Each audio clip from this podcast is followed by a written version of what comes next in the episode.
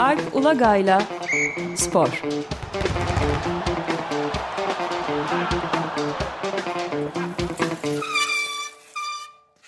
Günaydın Alp, merhabalar. Günaydın Ömer Bey. Günaydın. Günaydın Özdeş. Evet, spor e, yorumcuları için dünyanın en kolay zamanlarından geçtiğimiz söylenemez senin gibi ama yani sporun dışında her şey konuşuluyor doğrusu. E, ben şeyi özellikle de e, aklımdaydı, sen de yazmışsın dün, e, yani bu sporculara da arada oluyor başta Rus sporculara onlar yaptırımlara maruz kalıyorlar. Maçlar oynanamıyor. Liglerden atılıyorlar takımlar. Milli takımlar da dahil. Biraz bunu konuşmakta çok yarar var. Ne, ne olacak bu durum? Doğru yani pek sporda alışmadığımız böyle topyekun bir boykot geldi neredeyse. Rus takımlarına özellikle milli takımlarına böyle şampiyonlar düzeyinde ee, dediğin gibi çok e, pek rastlamadığımız bir durum. Yani bir e, herhalde 92-93 böyle bir yıl falan e, Yugoslavya'nın başına gelmişti bu. Bu Bosna Savaşı'nın başında herhalde o bir iki yıl falan Yugoslavya takımları, milli takımları bir boykot yemişlerdi o dönemde. Ee, Güney Afrika'ya vardır bambaşka bir sorundan bilirsiniz. Yani ırkçılık sebebiyle Güney Afrika sporu tamamen dünyadan yolutulmuştu. 1900 herhalde 64'ten böyle 1992'ye kadar falan. Apartheid değil mi? E, apartheid yüzünden tamamen şeydi yani hiçbir faaliyette bulunamıyorlardı. Hatta faaliyeti böyle bir iki dalda delen ülke falan olduğunda o ülkeye çok büyük tepki oluyordu Afrika, diğer Afrika ülkelerinden. Neyse bu yani çok alışmadığımız bir durum. Ee, Rusya'nın e, şimdi e, sporda başına gelenler e, yani öyle, önce ilk bir iki gün ve 2-3 gün böyle bir tereddüt olmuştu uluslararası spor kurumlarından. Yani herkes tabii ne olduğunu anlamaya çalıştı, pozisyonunu belirlemeye çalıştı ama sonra silsile halinde yasaklar ve boykotlar geldi. Yani biraz birkaç şey öncülük etti açıkçası. Bir bence futboldaki FIFA ve UEFA'nın tutumu e, etkili olduğu diye düşünüyorum. Yani herkes bir futbola tabii bakıyor tabii orada ne olduğuna.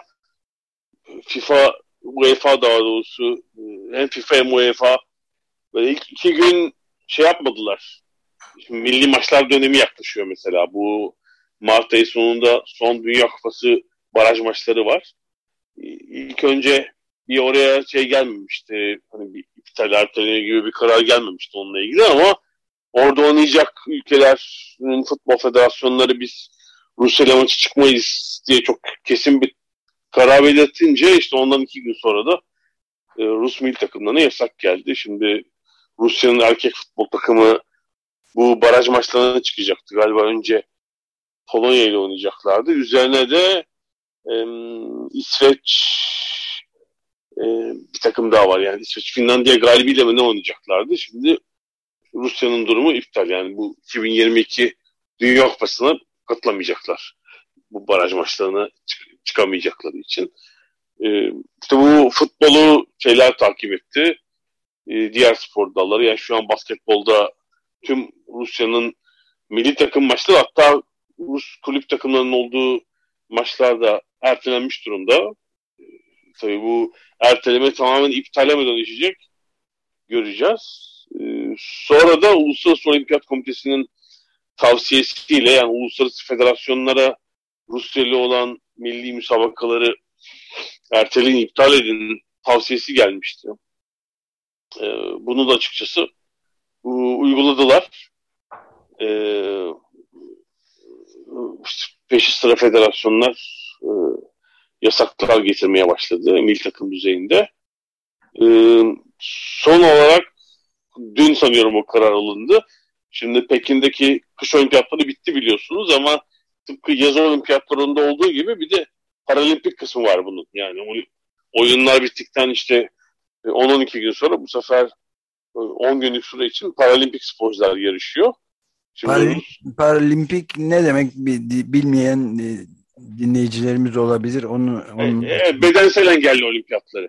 Evet. E, onlar yarışıyorlar. Bu işte 1980'den beri var galiba. Yani olimpiyatların çok ciddi bir kısmı aslında. Yani hatta adalet dosyası verirken olimpiyatlar ve paralimpik oyunlar diye e, adalet dosyası veriyorsunuz ve düzenliyorsunuz. İşte binlerce sporcu da orada yarışıyor.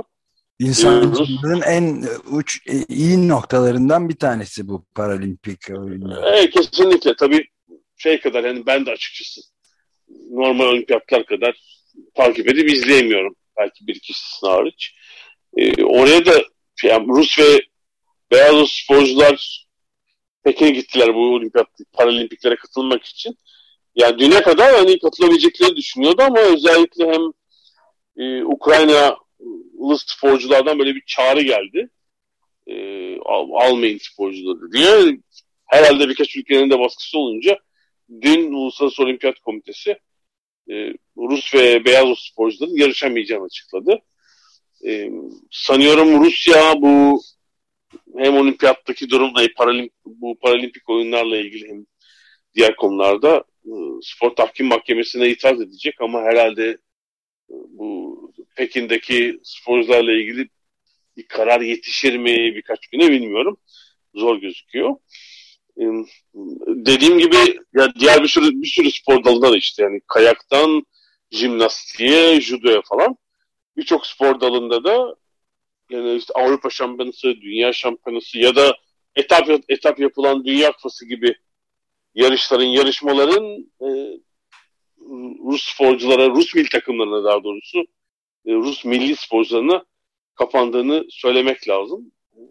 Şey zaten orada pek tereddüt yoktu. Yani Rusya'da düzenlenecek bir takım etkinlikler, şampiyonlar, turnuvalar vardı. Onlar tamamen iptal oldu. Hani işte 2022'nin belki son dönemine kadar hatta olan işte voleybol dünya şampiyonası mesela. Onlar şimdiden iptal durumda. Hani Rusya'dakiler. Bu aynı zamanda hani Rusya dair bu e, alınan işte boykot önlemlerinin dışında bir güvenlik sorunu tabii.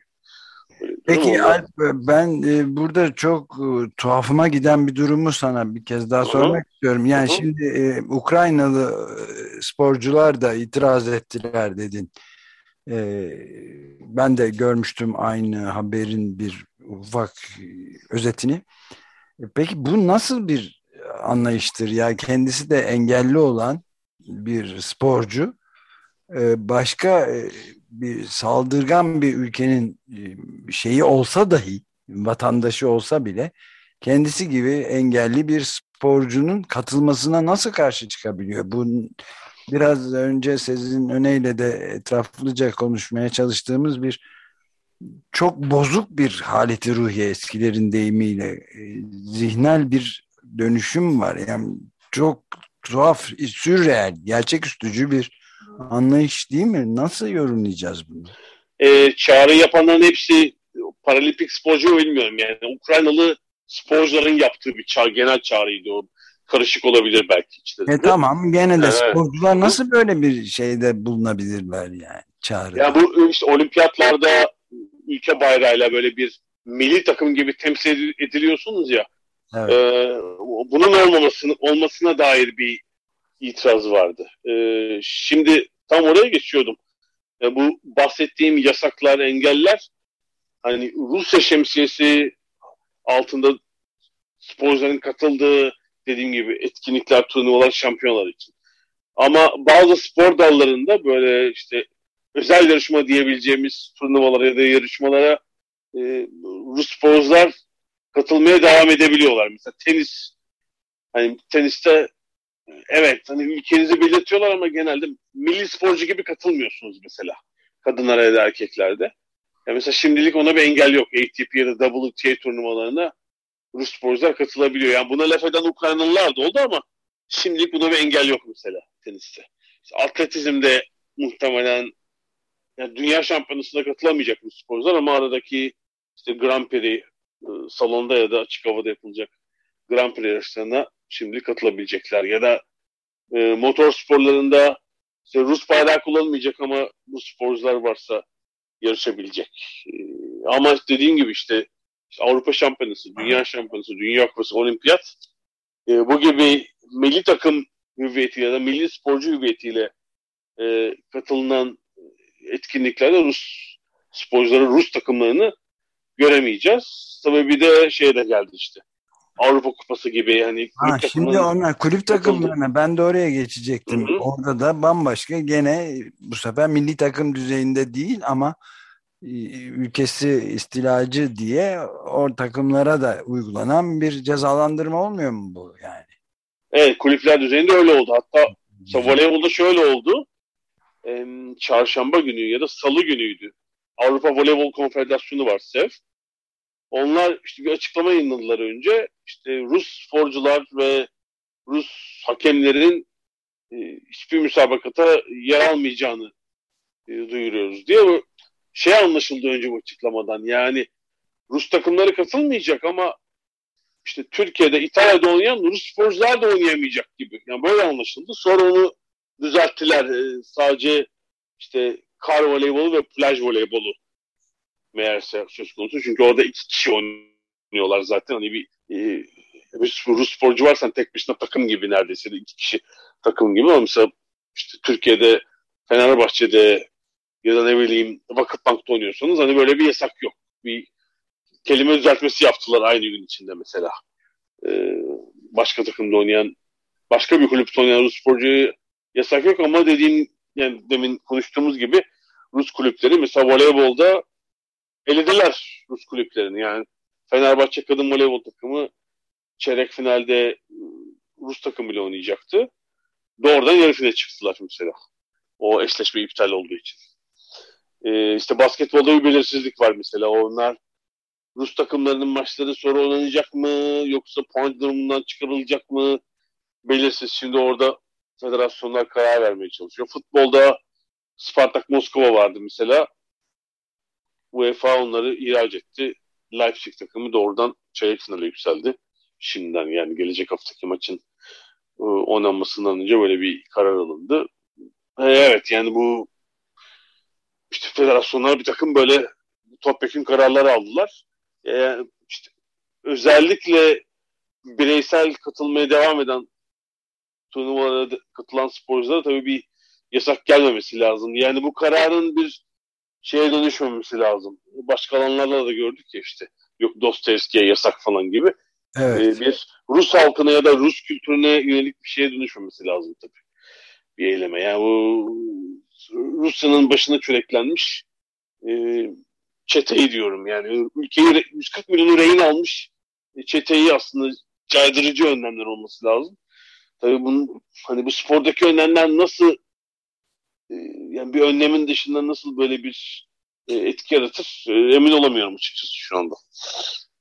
Evet. Yani çok çok o futbolcunun milli futbolcu Savaş'a hayır diye karşı çıkmıştı. Adını şu anda hatırlayamadım. Yani onun durumu da çok bu durumda zorlaşıyor. Yani bireysel olarak şimdi bütün yasaklanan kulüplere filan bakınca onlar da sen ne diyorsun diye şey yergi altında kalabilir yani. Ee, işte voleybol Türkiye'de de oynayan Türkiye'de oynamıştı. Gamova vardı Rus voleybolcu. O da mesela öyle bir savaş karşıtı şey yazdı. E, mesaj paylaştı yanılmıyorsam e, sosyal medya platformunda. E, şey başladıktan sonra yani Instagram'ında göremiyorum ama yani Gamova'nın ağzından böyle bir mesaj paylaşıldı ki işte geçen 10-15 yılın en önemli kadın voleybolcularından birisi Gamova. Evet. onun da yani işte Rus sporcunun durumu yani ülkede ya da ülke dışında çok zor tabii. Hani ülkede zaten bir korku iklimi var herhalde değil mi? Yani binlerce kişi gözaltına alındı yanılmıyorsam savaş karşıtı gösterilerde. Yani sporcuların da başına gelebilecek bir akıbet tabii. Yani ülke dışında da tabii bu durum mahallenizin başına gelebilir siz uzaktayken. Kolay bir durum değil gerçekten. Evet, Fyodor Smolov'du şimdi hatırladım. Smolov evet. evet. Yani gayet e, gerçekten kolay olmayan kahramanca diyebileceğim bir çıkış yaptı. Hem Rus milli e, takımın oyuncusu tanınmış biri, popüler biri ve hayır bu olamaz diye bildi yani. Şimdi çok zor izah etmek ve yorumlamak kolay olmayacak bu işte. Yani sporla ilgili hani şöyle dolaylı bir eylem olabilir. Hani evet işte bu, milli takımlar üzerinde bir takım yasaklar e, elbette getirilebilir. Bir bu işte sporda etkili zaten onlara yönelik bir eylem planı var Avrupa'da gördüğüm kadarıyla. Bu Rus oligarkların bir takım mallarını, mülklerine, varlıklarına e, el koymayı, varlıkları donduruluyor. İşte Almanya'da, orada burada. Değil mi? Bu süper yatlara sanıyorum el kondu Fransa ve Almanya'da. Evet. E, Ali, Alişer Usmanov'inki olmak üzere. E, tabii sporda da bir takım varlıkları var. Zaten şu anda e, herhalde İngiltere'de Roman Abramovich'in yaşadığı en büyük korku e, bununla alakalı. Yani bir takım e, ortak olduğu şirketler var. İşte Evraz falan gibi. E, bir takım mülkleri var. Böyle değeri yüz milyonlarca sterlini bulunan. Bir de Chelsea takımının sahibi tabii. Roman Abramovich. İşte geçen hafta sonu böyle bir apar topar Chelsea takımıyla ilgili bir takım kararlar almaya çalıştı ama yani bunların göz boyamadan ibaret olduğu hemen anlaşıldı. E, şimdi apar topar satışı Chelsea'yi satmaya çalışıyor. Müşteri bulmaya çalışıyor ama hani değeri de yüksek çok kulübün öyle tık diye satılabilecek bir değerde de değil yani. İşte Peki ulusallaştırma gündemde mi İngiltere'de? Yani o tabii buradaki mülkiyet hakları sebebiyle tık diye olmaz. Bu, böyle bir talepler oldu işte bu e, sadece Chelsea için yani Abramovich için değil işte Rus e, parlamentoda konuşuldu Rus oligarkların hani varlıklarını dondurun falan diye. E, şimdilik gördüğüm kadarıyla henüz eyleme geçilmedi tabii yani bu zaten kanunsuz olabilecek bir şey değil. E, ama kanun çıksa da hani uygulama hemen olur mu?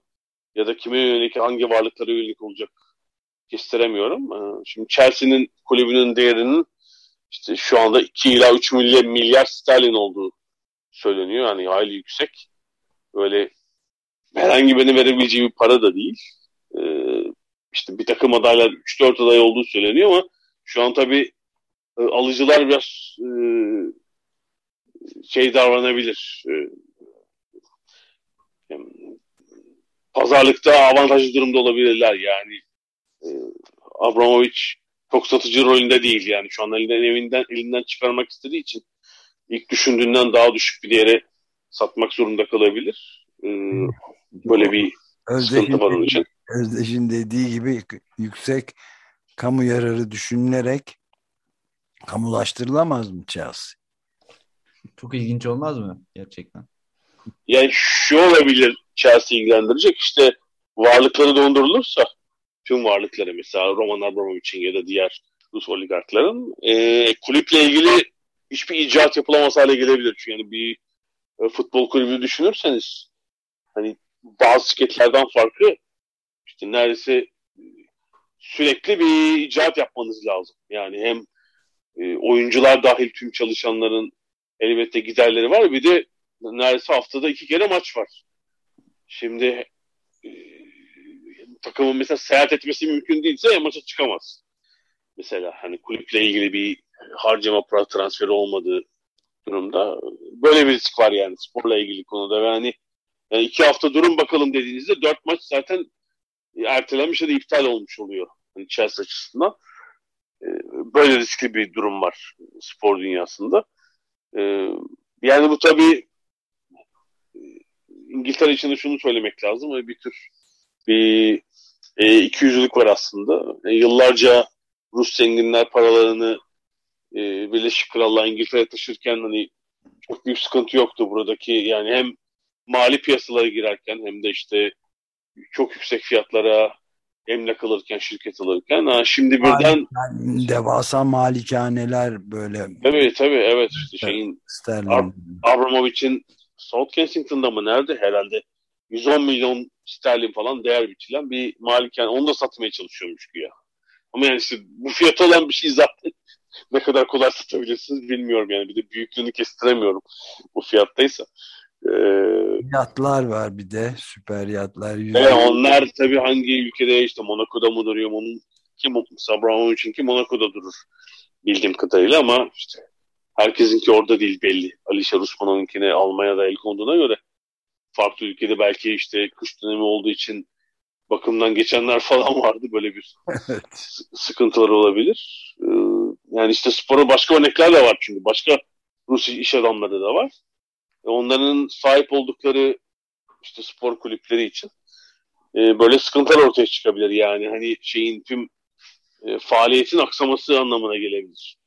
E, sporda. bugün- bugüne kadar bütünüyle göz yumuluyordu. Senin de belirttiğin gibi biraz önce büyük bir riyakarlık, ikiyüzlülükle göz yumuluyordu. Ama bundan sonra ne olabilir? Tabii hiçbir şey kestirmek mümkün değil. Bu arada bir sporla ilgisi yok ama önemli bir haber gözüme çarpmıştı. Ukrayna doğumlu bu oligarklardan birisi Mikhail Watford diye soyadı da İngiliz. Saray'da kendi evinde ölü bulunmuştu. Petrol ve gazdan bütün servetini yapmış olan oligarklardan bir tanesi. Ee, ne- 66 yaşında evinde ölü bulunmuş ama neden e, bir şüphelenilmiyormuş bir şeyden. O izah edilemiyormuş ama şüphelenilmiyormuş da. Bu da. O, o yani o ben de dün gece gördüm o doğru çıktı mı o haber?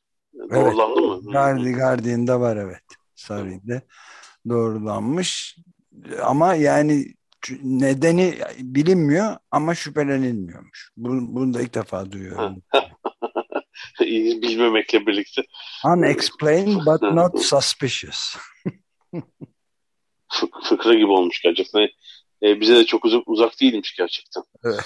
E, şey olarak e, Sarin neresinde öldüyse acaba e, çok uzak olmasa gerek. İşte evet yani yıllarca hani hem e, sadece işte Londra'nın London Grat hatta esprisi yapılır ya işte. Evet. Çok fazla mal mülk edindiği için e, Rus zenginler. E, sonra bir de bu altın vize uygulaması çıkmıştı işte herhalde 2007 mi 2008 mi 2018'de ya da 19'da kaldırılana kadar e, 2500 kadar Rus zenginin o altın vizeden faydalandığı söyleniyordu. İşte 2 milyon e, sterlinden başlayarak yatırım yapıyorsunuz.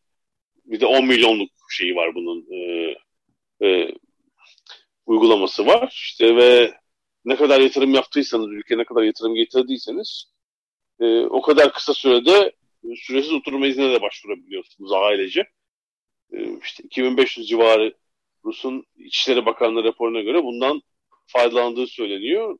Ama sonra 2018'den itibaren bu gazetecilerin gazetecilere yapılan suikast falan sanıyorum eski dostları incelenmeye başladı. İşte bu sebeple mesela Roman Abramovich'in oturma izni yenilenmedi.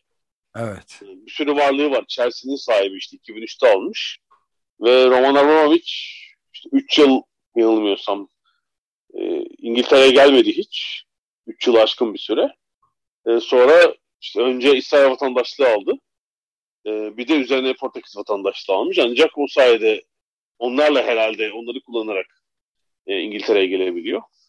E, belki başka yani o vitrinde olduğu için tabii bunu biraz biliyoruz Chelsea üzerinden de.